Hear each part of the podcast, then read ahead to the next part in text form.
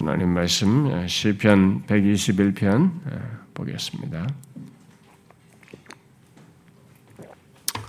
시편 121편 제가 읽는 성경은 897페이지 구약 성경 897페이지 시편 121편 음, 3절입니다. 음, 네. 1절부터 3절까지 음, 같이 읽어보도록 하십시다. 1절부터 3절 시작. 내가 산을 향하여 눈을 들리라. 나의 도움이 어디서 올까? 나의 도움은 천지를 지으신 여호와에게서로다. 여호와께서 너를 실족하지 아니하게 하시며 지키시는 이가 졸지 아니하시로다. 음, 여호와께서 너를 실족하지 아니하게 하시며 너를 지키시는 이가 졸지 아니하시리로다. 우리는 지금 시편 121편을 살피고 있습니다. 음, 앞서서 두 번에 걸쳐서 살폈는데요. 우리는 이 시편을 통해서 어, 과거 이스라엘 백성들이 어, 예루살렘을 향해 순례길을 가는 가운데 순례길을 향해서 가면은 예루살렘을 가니까 예루살렘을 저 멀리 바라본다고 생각하면 예, 가는 길이 이렇게 예루살렘의 산들로 이렇게 있는데 그, 그 가운데 하나님의 임재가 있는 어, 시온 산에 어, 향하여 이렇게 어, 나의 도움이 어디서 올까라고 이렇게 묻는 그런 기본적인 내용을 지금 이렇게 시상으로서 표현을 해주고 있습니다. 네, 그렇게 그런 가운데서 나의 도움이 어디서 올까라고 묻듯이 결국 우리 또한 구원의 여정 또 이 순례길을 가면서 나의 도움이 어디서 올까라고 하나님을 향해 물어야 할 우리의 삶의 조건과 어떤 그런 모습, 상황들이 있는 것이죠. 네, 그런 것에 연결되어서 우리가 이 시편을 지금 보게 있는 것입니다. 그런데 이런 물음이 나의 도움이 어디서 올까라고 묻는 이 물음이 허공에 대고 쏟아놓고 많은 그런 내용, 어, 물음이 아니고 하나님을 향하여 묻고 구하는 것이어서 어, 대답이 확실한 것입니다. 확실한 답이 예견되는 거죠. 어, 그래서 바로 2절에 이 시인이 말을 하고 있는 것입니다. 나의 도움은 천지를 지신 여호와에게서 온다라고 말하고 있습니다. 이것은 하나님을 향해 도움을 묻고 구하는 또 모든 하나님의 백성들 믿음의 사람들에게 동일한 사실이고 모두에게 확실한 사실입니다. 우리의 도움은 분명히 하나님으로부터 옵니다. 하나님의 백성들의 도움은 하나님으로부터 와요. 왜? 우리를 도우시는 분이 우리와 언약을 맺고 어, 인생을 거쳐 우리의 인생을 나누도록 그 언약을 신실하게 지키시는 여호와이시기 때문이고 결국 구원하시는 여호와이시기 때문이고 또 그가 만물을 창조하시고 존재하게 하시는 존재하는 모든 것을 우리의 삶의 정황에 있는 주변의 만물의 이런 것들 다 엮어서 섭리하시는 분으로서 도우시기 때문이죠. 하나님을 알기 이전까지는 이런 하나님의 도움의 역사를 이런 또 하나님의 구원과 섭리의 손길이 있다는 것을 간파를 못합니다. 내 삶에서 그냥 간파를 못하고 이런 것들이 다 우연으로 보여집니다. 그냥 우연하게 이런 사건이 있었고, 그냥 우연하게 하다가 거기서 내가 그 힘든 것이 있다가 어떤 결론에 도달했고, 그래서 다 우연한 사건, 우연한 상황, 우연한 현상, 이렇게 예, 보게 되는 거죠. 아, 그러면서 자신이 눈으로 보는 것 안에서만 그렇게 우연으로 파악하면서 살아갑니다. 그러니까 그리고 눈에 보는 게 전부죠. 자기가 현실 속에서 보는 게. 그러니까 삶의 이 연속성을 끼고 과거로부터 현재 지금 그리고 내가 살았던 삶의 그 공간적인 모든 그 인생의 여정들이 다 연속성을 끼고 궁극적으로 영화에 이르도록 하시고자 하는 이런 하나님의 목적이 있다는 것. 그게 하나님의 그런 뜻과 목적을 두고 모든 것을 다스리고 섭리하셔서 우리를 도우신다는 그런 하나님의 도움에 대해서는 예수를 믿기 전까지는 알지를 못합니다. 아, 이런 것들을 깨닫고 삶 속에서 보며 경험하고 확인하는 것은 하나님을 믿고 나서야 이제 하나님을 알고 나서야 이제 이런 실상을 이제 우리가 깨닫게 되는 거죠. 그래서 결국 하나님을 알고 믿게 되었을 때 우리는 천지를 지으신 여호와의 도움이라고 하는 것을 알고 인생의 모든 국면에서 하나님을 향하여 나의 도움이 어디서 올까라고 묻고 답을 얻을 수 있는 것이죠. 답을 경험할 수 있는 것입니다. 바로 나의 도움이 천지를 지신 여호와에게서 온다는 것을 경험하는 것입니다. 여러분은 이런 믿음과 경험을 갖고 있습니까? 내가 어떤 조건에 있는가 보다 더 중요한 이런 대답을 알고 있느냐는 거죠. 천지를 지신 여호로부터 오는 대답을 그의 도움이 천, 지 그분으로부터 온다는 것을 알고 경험하느냐는 것입니다.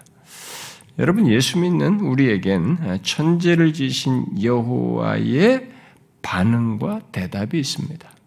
우리가 묻고 구하는 것에 대해서 이것을 우리가 항상 기억하고 살아야 하는 것입니다.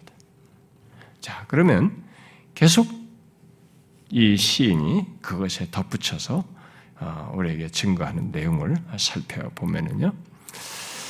1절과 2절 이후에 이 시인은 앞서 1절과 2절에서 이제 1인칭으로 이렇게 말을 했는데 이제 여기 이제 3절로 넘어와서는 2인칭으로 곧 너로 바꾸어서 말하는 것을 볼 수 있습니다. 여호와께서 너를 실족하지 않게 하시며 너를 지키시는 이가 졸지 아니하신다 이렇게 말하고 있습니다. 많은 사람들이 이런 인칭의 변화를 두고 제사장이나 뭐 부모가 어, 기원과 바람으로서 말하는 것이다. 이렇게 말하기도 합니다. 얼마든지 그렇게 볼 수도 있습니다만, 여기 인칭의 변화 속에서 말하는 것 또한 우리가 앞서서 말했듯이 1절에서 1절에 어, 대한 그 대답을 시인이 스스로 확신하여서 2절을 대답한 것의 그런 연장선상에서 이 시인이 계속된 그 확신의 증언을 객관적으로 말하는 것이라고 보는 것이 좋을 듯 합니다. 아, 제가 첫 번째 시간에 말했듯이 이 시편의 배경에 대해서는 너무 다양한 주장들이 있어서 우리는 여기 시인이 말한 것에 비중을 두고 이 사람이 지금 말한 이런 내용, 표현 속에서 어떤 기술된 언급한 것에 그 비중을 두고 그 속에 실학적인 의미와 메시지를 최대한 캐치하는 것이 우리가 할 바라고 생각이 됩니다. 따라서 여기서 중요한 것은 본문 3절의 표현을 통해서 이 시인이 말하고자 하는 것입니다. 자, 그러면 이제 질문해 보겠습니다. 여러분 여기 지금 본문 3절을 오늘 우리가 보면서 이 3절을 읽을 때 어? 여호와께서 너를 실족하지 아니하게 하시며 너를 지키신 이가 졸지 아니하신다라는 이런 말씀을 3절의 말씀을 읽을 때 여러분 이 말씀이 여러분들이 어떻게 다가옵니까? 제가 이런 질문을 먼저 하고 들어가야 이게 아무 생각 없이 본문을 접근하는 것을 약간 예, 어, 한번 걸르기 때문에 제가 먼저 질문을 하는 거예요. 음. 여러분 이 말씀이 여러분들이 어떻게 다가옵니까? 그냥 듣기 편한 말씀인가요? 그냥 듣기 편한 그런 내용으로 감상적으로 착하게 들립니까? 아, 이, 내용을 이 말씀을 정확히 우리가 이해를 하려면 예, 공감하고 또 적용하려면 이 시인이 말하는 이 내용 속에 전제된 상황과 이 조건을 우리가 생각해야 됩니다. 어떤 환경과 조건이 지금 이 표현 속에 이렇게 전제되어 있는 거죠. 어떤 겁니까? 일단 실족할 수 있는 조건과 환경, 그리고 누군가 졸지 않고 지켜주는 이가 있어야 하는 조건과 환경이 전제되어 있는 겁니다. 이 표현 속에는요. 그런 환경과 조건은 당시 이스라엘 백성들이 이제 산을, 산들을 지나서 예루살렘을 향해 가는 그런 일반적인 이제 물리적인 환경 속에서의 그런 경험을 가지고 봐도 생각할 수 있는 것이 얼마든지 있는 것이죠. 계속 길을 가면서 항상 주의해야 하는 산악 지형, 그리고 그런 여정 중에 또 밤을 맞아서 자야 하는 조건에서 짐승과 도적의 위험이 있고, 아, 그런 속에서 누군가 자기가 자고 있을 때는 제3자, 나 아닌 다른 사람이 도와주지 않으면 이게 조금 어려움이 있어죠. 얼마든지 위험성에 빠질 수 있는 여지가 있잖아요. 그래서 누군가 지켜줘야 하는 것을 생각하면 뭐 일단 이 말씀은 그거, 그런 것으로서 우리가 예상할 수 있는 그런 것이 기, 저에 전제되어 있는 것을 알 수가 있습니다. 그런데 이런 것들을 이제 실제 삶의 현장으로 어떤 하나의 케이스로 가지고 연결시켜서 말을 하면은 과거 이스라엘 백성들이 예, 광야를 지날 때, 출애굽해서 광야를 지날 때 이런 것, 이런 이 내용에 대한 것을 삶으로 가졌죠. 바로 그 출애굽하여 광야를 지날 때 어, 지금 이 본문에서 말하는 3절에서 말하는 것 같은 전제된 어떤 조건과 환경을 그대로 그들이 경험했습니다. 아, 그런 걸 생각하게 되면은 본문은 우리 주 우리들의 어떤 신앙 여정, 전 인생 속에서 부딪히고 겪을 수 있는 삶의 조건과 환경, 곧 경험으로 말할 수 있는 거죠. 아, 그래서 이 내용은 실족할 위험이 있는 삶의 조건, 또 누군가 지켜주지 않으면 안 되는 삶의 조건을 경험할 수 있는 우리들의 삶을 묘사하다. 우리들의 삶과 관련해서 말하는 내용으로 이해할 수 있는 것입니다. 마치 산악을 지나고 광야를 지나는 것과 같은 삶의 조건에서 천지를 지으신 여호와께서 우리를 돌보아 주신다라는 것을 말하고 있는 것입니다. 저는 여러분들이 이 본문의 묘사를 단순히 어떤 신앙적인 위안용 성구로 읽고 활용하지 않기를 바래요. 근데 실제로 많은 사람들이 그렇게 하거든요. 이런 구절을 조금 어려울 때 자기가 막 근데 감상적으로 이 구절을 이렇게 활용하는 경우가 있는데 아닙니다. 이 내용은 실제로 우리의 삶에 실족의 위험이 있고 누군가 지켜주지 않으면 안 되는 삶의 조건과 환경을 전제하고 있는. 그러니까 그것과 연관지어서 생각을 해야 될 말씀인 거죠. 자, 그런데 여러분, 우리 중에 이런 조건에 있지 않은 사람이 있는가요? 이 시인이 위험과 위협이 있는 산들을 지나야 하듯이 또 과거 이스라엘 백성들이 스스로 생존하기 어려운 광야를 지나야 했듯이 우리들도 그런 인생의 광야와 산들을 지나면서 살고 있지 않습니까? 우리는 앞으로도 그런 인생을 살아야 합니다. 이 세상을 떠나기 전까지. 여러분들 중에 그런 인생을 살지 않는 사람, 곧 아무런 위험과 위협 같은 것을 느끼지 않는 인생을 살 사람은 없는 것입니다. 우리는 앞으로 어, 어떤 일을 만날지, 또 우리들이 어떤 위험과 위협을 직면할지 모르는 어, 그런 인생을 우리가 살아갑니다. 굳이 미래까지 가지 않아도 어떤 사람은 지금 현재 시제로 실적의 위험에 처해 있을 수도 있을 거예요.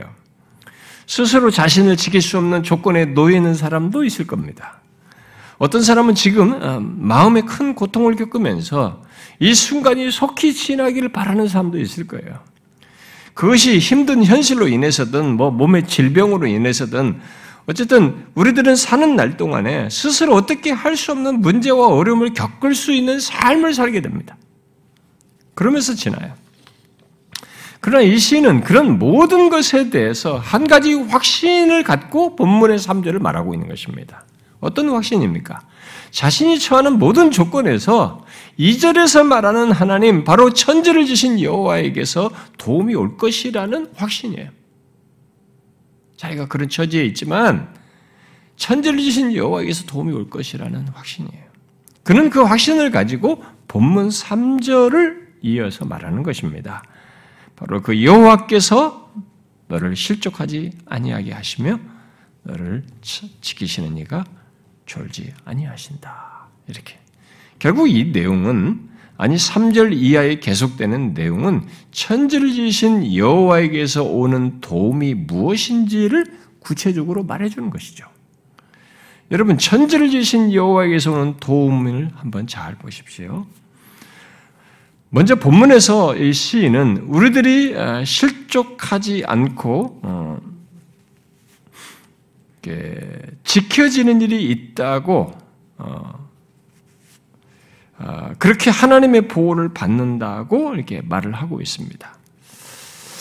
여러분 이 시간 하나님에게서 오는 이 도움을 한번 멈추어서 생각을 해보십시오. 어, 여호와께서 우리를 도우심으로 있는 이 본문의 내용을 한번 진지하게 생각해 보라는 거예요. 여호와께서 우리를 도우심으로 우리에게 있는 이 사실을 한번 생각해 보라는 겁니다. 이것이 없는 3절에서 말하는 이 내용이 없는 그리스도인은 없습니다. 그리스도의 피로 맺은 언약 가운데 있는 자이면 하나님의 도우심으로 있는 도우심으로 본문 3절을 경험하지 않을 수가 없다는 거죠. 따라서 대충 생각을 하지 말고 또 억지로 생각하지 말고 짜맞추려고 하지 말고 정확히 한번 헤아려 보라는 겁니다. 자, 구체적으로 보십시오. 어떤 도움입니까? 실족의 위험이 있는 우리들, 그런 삶의 조건을 맞는 우리들, 실족, 그런 우리들을 실족하지 않도록 도우시는 것을 얘기하고 있습니다. 실족을 말한다는 것은 우리들이 가만히 있지 않고 걷는다는 거잖아요, 지금. 예, 걷는다는 것, 곧 순례길을 가는 것, 곧 인생의 길을 간다는 것을 전제하는 가운데 실족의 위험이 있다는 것을 지금 말하고 있는 것이에요. 여러분, 순례길을 가는 가운데 실족이라고 하면 어떤 것을, 어, 어떤 것이겠습니까?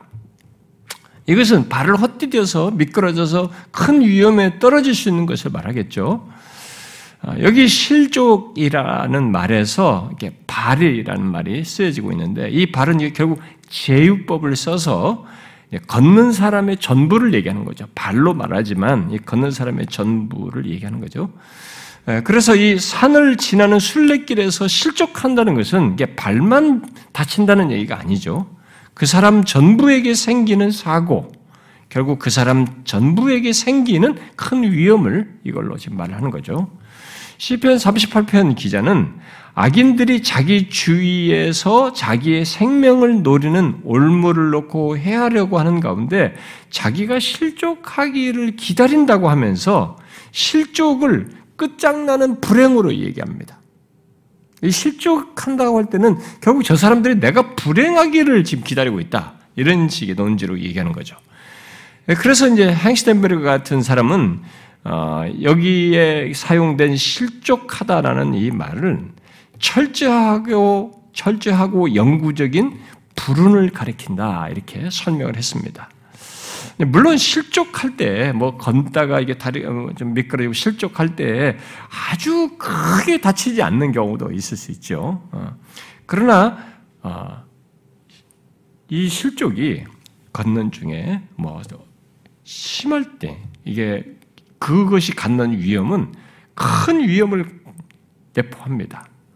아주 위험과 그 영구적인 불행으로 이어질 수 있는 것입니다. 여러분 그런 실족을 우리의 인생과 신앙 여정에 연결해서 한번 생각해 보십시오. 여러분 그런 위험이 우리들의 삶에 실제로 있지 않습니까? 큰 위험, 철저한 불행, 예, 미끄러질 수 있는 그런 위험 말입니다. 그런 실족의 위험은 계속 산을 오르내리는 여정을 상상해 볼 때, 아니, 우리들이 흔히 이렇게 산행을 하면서 실족의 어떤 경우를 생각해 보면 어느 정도 이렇게 알 수 있습니다. 흔히 걷는 길이 이렇게 울퉁불퉁하고, 어, 또 이렇게 경사지를 발을 디딜 때, 어, 또 이게 산행을 해보시면 알겠지만 이게 조그마한 모래, 돌이 깨진 그 그런 모래처럼 작은 돌들이 있는 그런 것이 깔린 자리를 발로 탁 밟을 때 확 미끄러집니다. 아, 그래서 걷는 우리들이 그런 가운데서 이제 외부적인 환경에 의해서 받는 이, 이 땅의 지형, 우리가 받는 그 환경에 의해서 미끄러질 수도 있고요. 아, 특히 걷는 우리들이 지치고 다리에 힘이 빠졌을 때도 이렇게 아, 미끄러져 실족할 수 있습니다. 어, 제가 이 학창 시절에 이게 조금 뭐 유일하게 그래도 가끔 한 번씩 했던 것이 이제 등산이었는데 어, 제 기억으로는 어, 가장 기억나는 위험한 그 실족의 위험은 제가 이게 오대산을 넘어서 이렇게 음, 반대편으로 내려가는 것이었습니다. 소금강으로 넘어가는 것인데 근데 좀 밤늦게 오후에 늦게 출발했기 때문에 저하고 한 세 명인가 같이 친구랑 갔었는데 여기 어두워졌습니다. 이게 정상을 넘었고 이제 내려가는 길인데 우리는 끝까지 갈 거라고 생각했습니다. 너무 어두워졌기 때문에 도대체 이게 프레시도 안 가지고 갔던 시절이라 어, 랜턴이 없었기 때문에 이게 어떻게 될지 몰라서 더 이상 가면 안 되겠다 싶은 생각이 들었습니다. 그래도 이제 가능한 내려가 보자 했는데 이게 어두우니까 조금 밝은 하얀 어두운 데를 밟는 게 아니라 조금이라도 바닥이 하얀 데를 밟고 가는 것입니다. 그런데 앞에 있는 친구가 먼저 갔고 내가 두 번째가 어떤 하나 따라왔는데 이 앞에 있는 친구가 그런 식으로 갔는데 밟았던 데가 이제 바위였어요. 봐보니까 그 바위 바로 앞에가 절벽이었습니다. 거기서 이 친구가 멈췄고 나도 멈춘 겁니다. 그러니까 만약에 실족했으면 우리는 큰 절벽을 떨어질 뻔했습니다. 안 되겠다 더 이상 여기서 그냥 빨리 대충 자자 가지고 잤는데 자고 보니까 사람들이 다니는 길 위에 텐트를 치고 자고 있더라고요. 그 다음날 일어나니까. 그러니까 그, 그게 실족이라는 게 그럴 수 있는 겁니다. 어쨌든 어떤 조건에서 있는 거죠. 그런 위험성이 있는 거죠. 근데 외부적인 환경이 있을 수 있고 내가 다리가 풀리고 너무 지칠 때. 그래서 보통 이 산행에서의 그 사고는 오르막 올라가다 내, 나지 않습니다. 내려가다가 납니다. 거의 다리가 풀려가지고. 결국 이 실족을 얘기할 때 이런 것을 얘기하면은 외부적인 요인으로서도 실족의 위험이 있지만 내부적인 요인, 내가 지치고 힘들어서도 위험이 있을 수 있는 것이죠. 그런데 이런 실적의 위험 요인을 우리의 인생 여정, 신앙 여정과도 연결해서 보면 동일합니다. 여러분, 우리들이 언제 어떻게 삶의 위험과 신앙의 위기를 맞습니까? 죄와 악이 있는 이 세상의 불안정한 조건, 언제든지 닥칠 수 있는 위험이 우리가 사는 이 세상, 악이 있는 세상에서는 있습니다. 이 외부적 요소로서 있는 거죠. 내가 원해서가 아니라 외부에 의해서 우리는 이런 실적의 위험을 맞을 수 있는 거죠. 그뿐만 아니죠. 우리 자신들의 마음이 지치고, 어? 내면이 힘들어할 때, 우리들이 연약해질 때 실적의 위험을 맞을 수 있는 것입니다. 우리들이 완전한 자들이 아니고 하나님이 아니기 때문에 그런 위험은 우리의 인생 속에서 얼마든지 있을 수 있는 것입니다. 우리 모두가 경험하듯이 우리 자신의 문제로 위험에 처하기도 하지만 내가 조심하고 만반의 준비를 한다 해도 순례길을 가는 도중에 밤을 맞아 잠을 잠으로써 자신을 스스로 완벽히 지킬 수 없듯이 우리 스스로 자신을 지킬 수 없는 상황과 조건에 모입니다. 우리가 미래를 예비하고 무슨 돈을 비축하고 잘 살 수 있는 조건을 다 준비해도 여러분 불현듯 우리에게 생명의 위협을 느끼는 질병이 올 수 있는 것이고 사고가 나에게 올 수 있는 것입니다. 어? 음주운전자에 의해서 옛날 어, 제가 그 인도하신 하나님께서 인용했듯이 그런 실처 같은 사람의 그런 경험을 할 수 있는 거죠. 그렇게 이런 실족의 위험은 큰 위험을 빠뜨리게 되는 이런 위험은 우리의 의지와 상관없이 다가올 수 있고 우리들의 잘못과 또는 부주의와 연약함으로도 맞을 수가 있는 것입니다. 이 시인은 그런 실족의 위험이 자신의 순례길, 삶의 여정에 있다는 것을 알고 전제하여서 본문을 얘기하는 겁니다. 그런데 중요한 것은 비록 자신의 여정이 삶이 그렇긴 하지만 여호와께서 나를 실족하지 않게 하신다 이렇게 말하고 있는 거죠. 곧 결정적으로 미끄러져 큰 불행에 곧 철저하고 영구적인 불행에 빠지지 않게 하신다는 것입니다. 실족의 위험은 예수를 믿든 안 믿든 누구에게나 있는 거죠. 그런 위험이라고 하는 것은.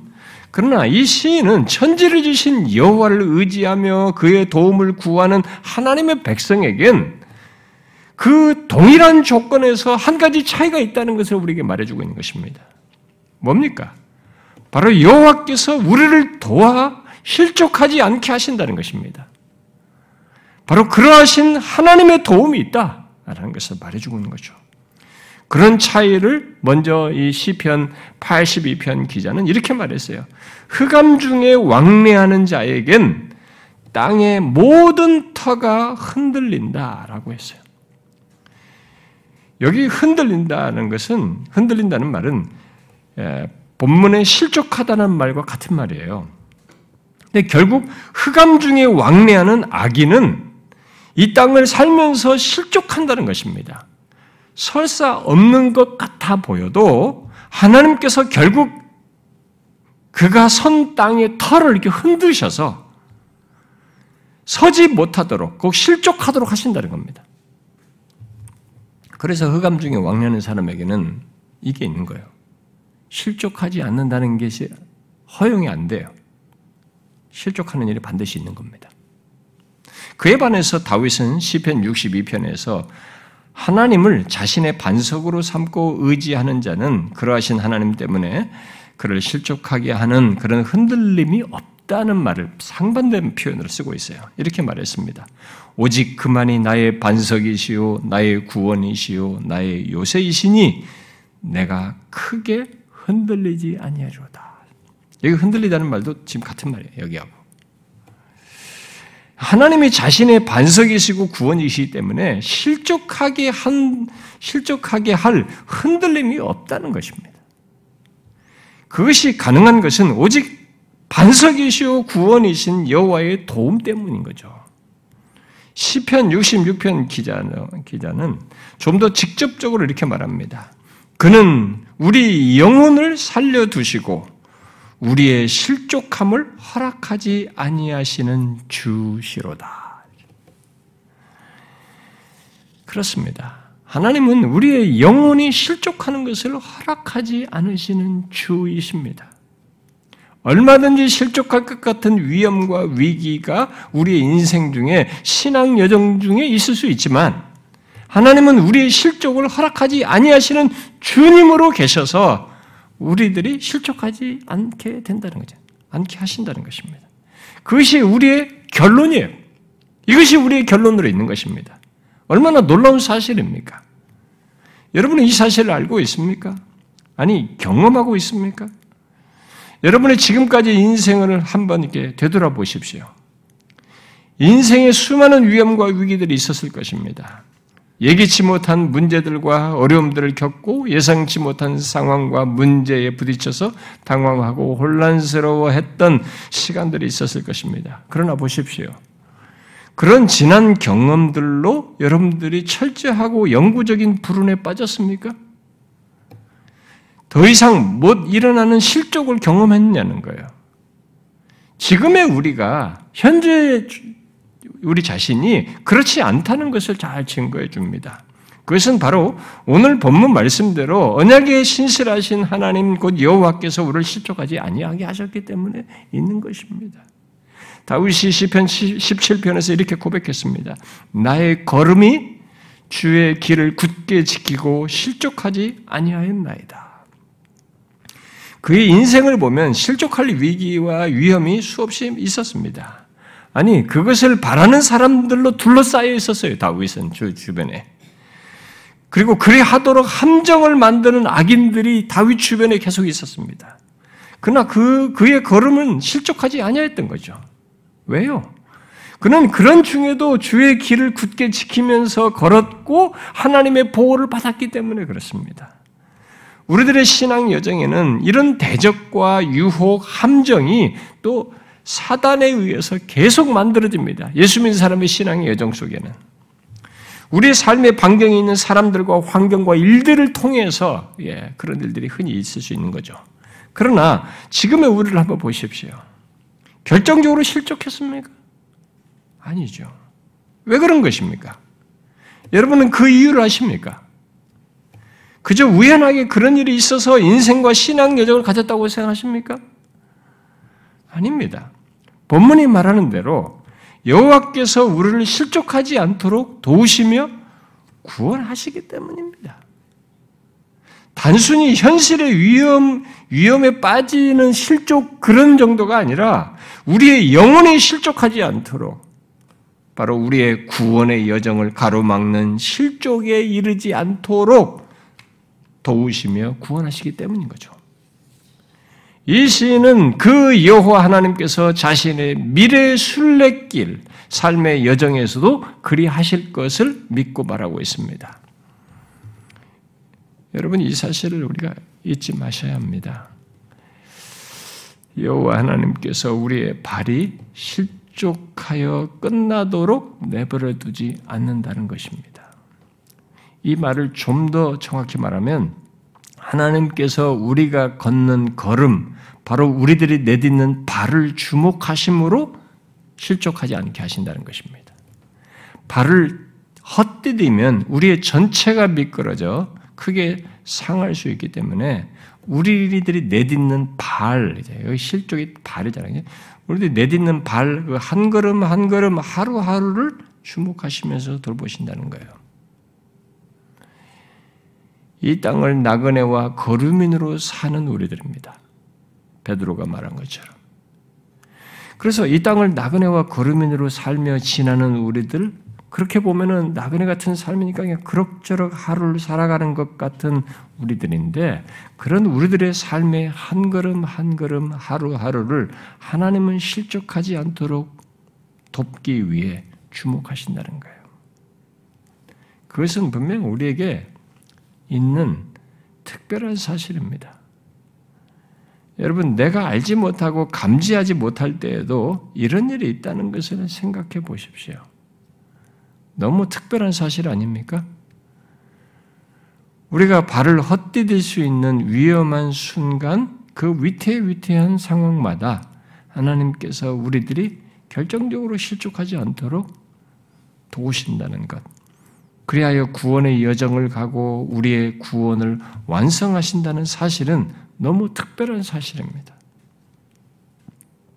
한나가 자식이 없어서 괴로워하며 삶을 아, 살았던 것 잘 아시죠? 자식을 가진 다른 아내로부터 어, 괴롭힘을 당하는 가운데 이렇게 살았는데 이 자꾸 이제 그 다른 아내가 음, 이 한나를 계속 괴롭히는 거죠. 음, 질투하면서 음, 그, 그 한나는 계속 그것이 괴로웠습니다. 자기 남편한테 푸념도 하고 막 그러면서 아, 마음이 많이 무너지는 그런 조건에 있었죠. 그런 아, 상한 마음을 가지고 아, 결국 이 한나는 하나님께 나아가서 자식 얻기를 구하잖아요. 네, 그리고 결국 마침내 자식을 얻게 되죠. 그 자식이 바로 사무엘이지 않습니까? 그런데 한나는 이제 아들을 얻고 난 뒤에 자신이 알고 경험한 하나님을 이게 어, 확인한 하나님이죠. 뭐 자신이 그 믿고 확인한 그 하나님, 또 굳건히 믿을 수 있는 하나님을 그의 기도 속에서 언급을 합니다. 그 기도 내용 중에 이런 내용이 담겨져 있지요. 여호와는 죽이기도 하시고 살리기도 하시며 가난하게도 하시고 부하게도 하시며 낮추기도 하시고 높이기도 하시는도다라고 한 뒤에 이런 내용을 덧붙입니다. 그가 그의 거룩한 자들의 발을 지키실 것이요. 이렇게 한나는 자신이 그걸 경험했습니다. 이게 바로 오늘 본문 얘기예요. 하나님은 그의 거룩한 자의 발을 다른 말로 하면 이 거룩한 자를 신실한 자의 발로 이렇게 말도 됩니다. 하나님 앞에 하나님의 신실한 자죠. 이 거룩한 자의 발을 곧 그의 백성들의 발을 지키신다는 거예요. 실족하지 않도록. 그러니까 결국 자기도 그렇게 힘든 시간을 지났는데 결국 하나님이 자기를 그렇게 실족하지 않도록 도우셨고 지켜주셨다는 거예요. 그리고 앞으로도 그렇게 하실 것이다라는 걸 믿음을 말하는 거죠. 여러분은 이 사실을 알고 있습니까? 한나처럼 여호와 하나님을 믿고 구하며 의지하는 사람들의 발을 지키신다는 이 놀라운 사실 말이죠. 우리는 이 사실을 잊지 말아야 됩니다. 이건 엄연한 사실이에요. 성경이 말하고 하나님 백성들의 삶 속에서 경험된 사실이고 있었던 사실이고 있는 사실입니다.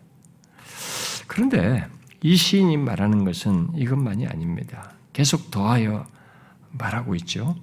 대충 지키는 것이 아니라 너를 지키시는 이가 졸지 아니하신다라고 말하고 있습니다. 여기 지킨다라는 말은 이 시편에서 이제 반복해서 언급되고 있는데 강조되죠. 어, 근데 흔히 성을 지키는 파수꾼이나 양을 치는 목자를 연상시킵니다. 이 단어가. 아, 실제로 이 두 부류는 지키는 것을 가장 중요한 임무로 행하는 자들이죠. 파수꾼은 성 안에 자기 백성을 지키기 위해서 자지 않고 항상 깨어 있어야 하고 양을 치는 목자 또한 양을 지키기 위해서 항상 특히 이제 밤에 양을 노리는 이 맹수들로부터 양을 지키기 위해서 졸지 않고 깨어 있어야 하는 거죠. 그런데 여기서 시인은 하나님께서 우리를 그렇게 항상 깨어서 지키신다라고 말을 하고 있는 것입니다. 아예 졸지 않고 지키시는 분으로 말을 하고 있습니다. 마치 파수꾼이 졸지 않고 성 안의 사람들을 지키고 또 목자가 졸지 않고 양을 지키는 것을 주요 임무로 하듯이 하나님도 우리를 지키시고 보호하시는 것을 주요 임무로 하시는 분이시다는 의미에서 지키시는 이라고 이렇게 말하고 있어요. 지킨다고 동사로 말하는 것이 아니라 그런 분으로 아예 설명을 하고 있습니다. 이 시인은 앞에 2절에서 음, 하나님을 천지를 지으신 여호와로 말했는데 바로 그 창조주 하나님이 그렇게 하신다는 지키시는 이다. 우리를 지키시는 이다. 이렇게 말하고 있네요. 아, 그런 분이 파수꾼과 목자처럼 나를 지키시는 분이시다. 사실 굉장한 얘기를 한 겁니다. 여러분 이것은 그냥 하는 말이 아닙니다. 진짜로 그러함을 말하고 있는 것입니다. 아, 여기 지키다는 말은 세심하게 돌보며 또는 보호하다라는 아, 말입니다. 의미상으로. 그러니까 하나님이 그렇게 지키신다는 거예요. 특히 그런 일을 졸 수 있는 우리들이 뭐 졸리면 졸 수 있는 우리 우리들과 달리 온전하신 하나님이잖아요. 천지이신 여호와 하나님으로서 그렇게 하신다라고 말하고 있습니다. 세심하게 돌보시며 보호하신다는 거죠. 천지이신 하나님께서 여러분은 하나님께서 늘 깨어 계셔서 그렇게 우리를 세심하게 돌보신다는 것을 알고 있습니까? 생각해 보셔야 돼요. 혹시 여러분 중에 아 진짜 그럴까? 이렇게 하는 사람이 있습니까? 또, 아, 뭐 설사 있다, 있다 해도 나는 모르겠다 그런 거. 이러는 사람이 있습니까? 출애굽한 이스라엘 백성들이 광야 생활을 하면서 종종 그렇게 생각했습니다.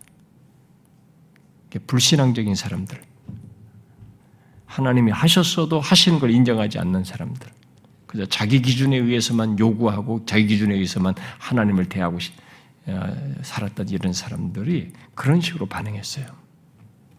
매일 하나님이 내려주시는 만나를 먹으며 살고 살았고 매일 구름 기둥과 불 기둥으로 세심하게 추위, 더위 다 막아줬어요. 밤에는 춥거든요. 다음 우리가 뒤에, 뒤에도 나오지만. 그렇게 세심하게 보호해주고 계셨, 계셨는데 그들은 하나님의 그런 지키심을 그냥 일상으로 여기다 보니까 별것 아닌 거 취급한 거죠. 그러면서 투덜대고 경시했던 겁니다.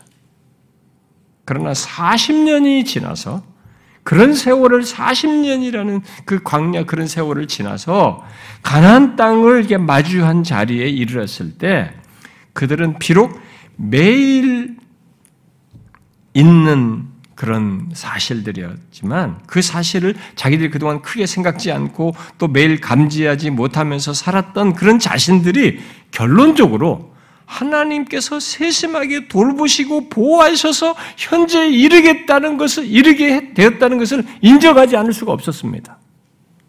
그래서 모세가 광야 40년을 지나서 가나안에 들어가기 전 이 모압 평지에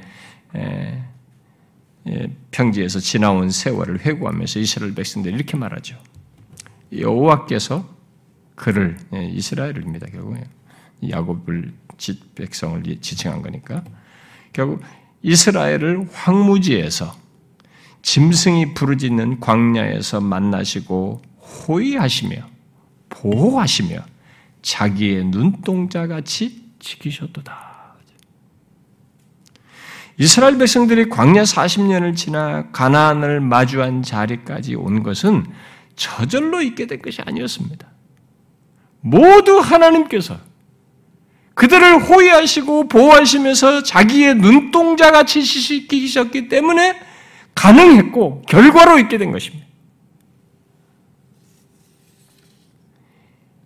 이것을 매일 인지하는 사람은 만일 이런 사실을 매일 인지하는 사람은 광야를 지나는 곧 위험과 위기를 만나든 그런 어떤 조건에 있어도 위로와 힘을 얻을 것입니다. 이런 지키시는 하나님이 계시는 것을 현재적으로 그런 중에도 보면서 믿고 의지할 것이기 때문에 위로와 힘을 얻을 것이에요. 그러나 많은 사람들이 광야 이스라엘 백성들이 못 보면서 여기고 그냥 투덜댔듯이 이 사실을 현재적으로 못 봅니다. 오늘날도 교회 다니는 사람들 중에 그런 사람들이 진짜로 있어요. 이런 하나님을 오늘 본문에 말하는 이 하나님을 못 봐요. 그러나 설사 그렇다 해도요. 모든 하나님의 백성은 결론적으로 이 사실을 인정하게 됩니다. 이스라엘이 40년을 되돌아보며 인정해야 했듯이 어떤 사건과 상황과 문제에서는 못 볼지 몰라도 그, 그 현재 시제에 못, 볼, 못 볼지 몰라도 그런 것이 지난 다음에는 아 내가 그 사건과 그 상황과 그 문제에서 나를 하나님께서 보호하시고 지키셨구나라고 알게 되듯이 일반적인 사건 이후의 결과를 가지고도 알게 되는 일이 있는데요. 그 무엇보다도 우리의 인생의 말년에 이르게 되면 신자는 하나님의 참된 백성은 모두 이스라엘 백성들이 인정해야 했듯이 인정하게 됩니다. 자신의 인생의 결론을 보면서 이 모세의 말을 깊이 인정하게 되는 거죠. 하나님께서 보호하시고 호의하셔서 눈동자가 지키셔서 내가 이 자리에 왔도다. 천재를 지으신 여호와께서 그렇게 우리를 지키 시다라는 지키셨구나라는 것을 결론적으로 보게 되는 것입니다. 그런데 거기 가봐서 노년에 말년에 가서 인정하는 것은 너무 좀 어리석지 않아요? 현재 시제로 이걸 봐야 됩니다. 이 시인처럼. 여러분 현재 시대로 그렇습니다. 천지를 주신 여호와께서 우리를 그렇게 지키십니다. 여러분 이 사실만으로도 놀랍지 않습니까? 기쁘지 않나요? 어떤 사람이 알렉산더 헬라의 그 알렉산더 왕이 알렉산더에게 아, 위험에 처해 있으면서도 어떻게 그렇게 편안하고 안전하게 잠을 잘 수 있느냐라고 물었다고 합니다. 그러자 알렉산더가 파르메니오가 경계를 서고 있기 때문이다. 이렇게 대답을 했다는 거죠. 파르메니오가 자기를 지키고 있기 때문이라는 거예요. 그렇게 파르메니오의 경계, 그가 자기를 지키는 것을 신뢰했던 것이죠. 그런데 여러분, 오늘 본문은 누가 지킨다고 말합니까, 우리를? 파르메니오가 아무리 탁월한 군사를 할지라도 한계를 가진 인간이 아니에요, 지금. 천재를 지신 여호와 하나님입니다. 그가 우리를 지키시요 분으로 계신다고 말하고 있습니다. 이 땅의 존재들은 세월을 거쳐 또 단 한순간이라도 쉬지 않고 완벽하게 우리를 지킬 수 없습니다. 그러나 우리의 하나님은 천지를 지신 분으로서 졸지 않고 그의 눈동자같이 우리를 지키십니다. 단 한순간에 눈을 떼지 않고 우리의 구원을 완성하실 때까지 쉬지 않고 보호하시면서 지키시는 거예요. 이게 하나님의 백성. 이 로마서 8장의 후반부가 이것을 증언하는 겁니다. 우리 모두 나중에 그것을 확인하게 될 겁니다. 여러분, 하나님은 우리를 그렇게 도우십니다.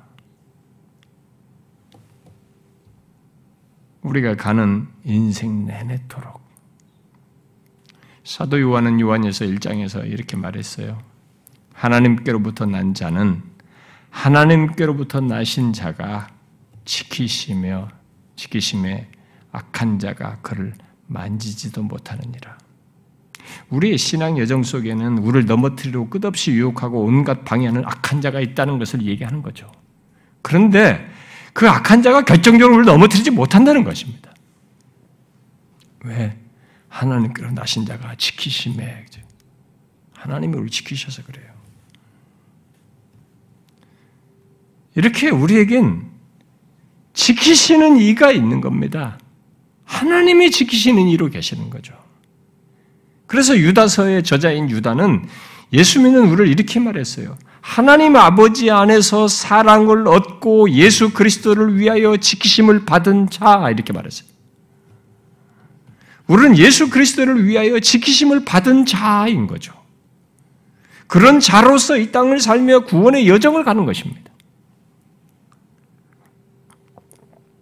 우리를 구속한 예수 그리스도 때문에 반드시 지켜져야 하는 자라는 것입니다. 그러므로 우리들이 답답할 때, 보호가 절실할 때, 천지를 지신 여호와께서 우리들이 실족하지 않도록 하시며, 아예 우리를 지키시는 분으로 항상 깨어 계셔서 실제로 지키신다는 것을 믿고, 이 시인처럼 자신뿐만 아니라 하나님께 상기시킬 필요가 있어요. 말할 필요가 있습니다. 실제로 다윗이 그렇게 했습니다. 다윗은 이런 지식을 다 알고 있죠. 하나님 잘 지키신다는 것을. 자기가 실제로 그런 표현도 썼으니까. 그래서 다윗은 자신이 처한 그 위험과 위기에서 하나님께서 본문을 하나님께 이 본문의 내용을 기도로 상기시킵니다. 상기면서 구합니다. 그는 자신을 압지하는 악인들과 자신의 목숨을 노리는 원수들이 자신에 대해서 걸어가는 것을 애워싸며 노려보고 땅에 엎드려뜨리려고 한다라고 하면서 그러니까 실족하기를 바라는 거예요. 이렇게 주변 사람들이. 그런다고 하면서 하나님께 이렇게 간구했습니다. 하나님이여 나를 눈동자같이 지키시고 주의 날개 그늘 아래 감추사 나의 목숨을 노리는 원수들에게서 벗어나게 하소서. 예수 믿는 우리들은 오늘 본문을 다 알고 있습니다. 하나님이 우리를 실족하지 않고 지키신다. 다 알잖아요. 모세가 말한 거 다 알아요. 이스라엘을 보호하시고 호위하시고 눈동자가 지키셨다는 우리가 가끔 기도 중에도 이 단어를 쓰면서 합니다. 그러나 막상 내가 그런 보호와 지키심이 절실한 상황에 처하게 되면 이 본문이 의문스러울 수 있어요. 진짜로 이렇게 이렇게 지키시는 것에 대해서 의문이 생길 수 있습니다. 하나님께서 우리를 지키시는 분으로 계셔서 졸지 않고 깨어서 지키신다는데 왜 아무런 일이 없는 거야? 어? 왜 계속 힘든 상태에 나는 있는 것인가? 뭐 이런 생각을 할 수도 있습니다. 그러나 우리가 두 가지를 잊지 말아야 됩니다. 하나는 지난주에 말한 대로 하나님께서 우리를 도와 지키시는 것이 단순히 그 상황, 그 순간을 벗어나게 하는 것 정도가 아니라 우리의 궁극적인 구원을 위한 여정 속에서 도와 지키신다는 사실을 알아야 되고 또 다른 하나는 다윗이 잘 알고 있는 이 사실이지만 지키시는 하나님의 손길이 절실한 상황과 조건에서 본문의 사실을 믿고 간구했듯이 우리 또한 본문의 하나님 보기를 구해야 하는 것입니다. 여호와께서 나를 지키시는 분으로 계셔서 나를 지키시는 것을 보게 해달라고 하나님의 나를 눈동자같이 지키시옵소서라고 구했듯이 우리 또한 다 알고 있는 사실을 지금 나의 삶 속에서 보고 싶다고 구하는 것이에요. 왜냐하면 왜 이런 것이 필요하냐면 본문의 경험은 컴퓨터에 프로그래밍 된 것처럼 기계적으로 적용해서 갖는 것이 아니고 인격적인 관계 속에서 갖는 것이기 때문에 그렇습니다.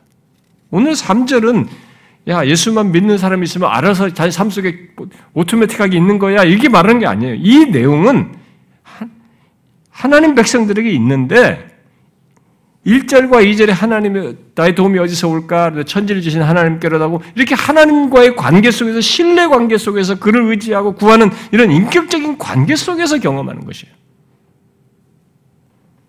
그래서 본문을 잘 보면 시인이 우리를 지키시며 라고 말하지 않고 어떻게 말해요? 천지를 주신 여호와를 두고 놓고 뭐라고 말해요?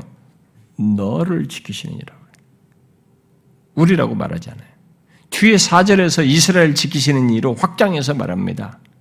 그런데 먼저 본문에서는 너를 지키시는 이로 개인화해서 얘기하고 있어요. 이건 뭘 말합니까?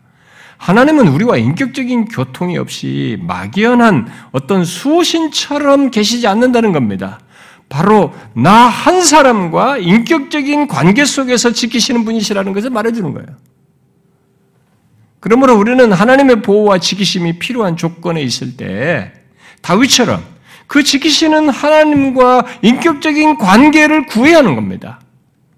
하나님이여 나를 눈동자같이 지키소서. 하나님은 그런 맥락에서 바로 나를 지키시는 분이신 것을 보고 경험케 하시는 거죠. 나와 아무런 인격적인 교제나 교통도 없는 가운데서 그저 막연히 수호신으로 계시지 않아요. 계시는 것이 아니고 나도 하나님도 나를 알고 나도 하나님을 알고 믿고 의지하는 가운데서 그런 인격적인 관계 속에서 바로 나 한 사람을 지키시는 분이심을 경험케 하시는 겁니다. 여러분은 이 사실 알고 있습니까? 또 경험하십니까? 하나님이 나를 지키시는 분이시라는 것. 하나님은 진실로 예수 믿는 우리들 각각에 대해서 그러신 분이십니다. 여러분 이 사실을 믿으십시오.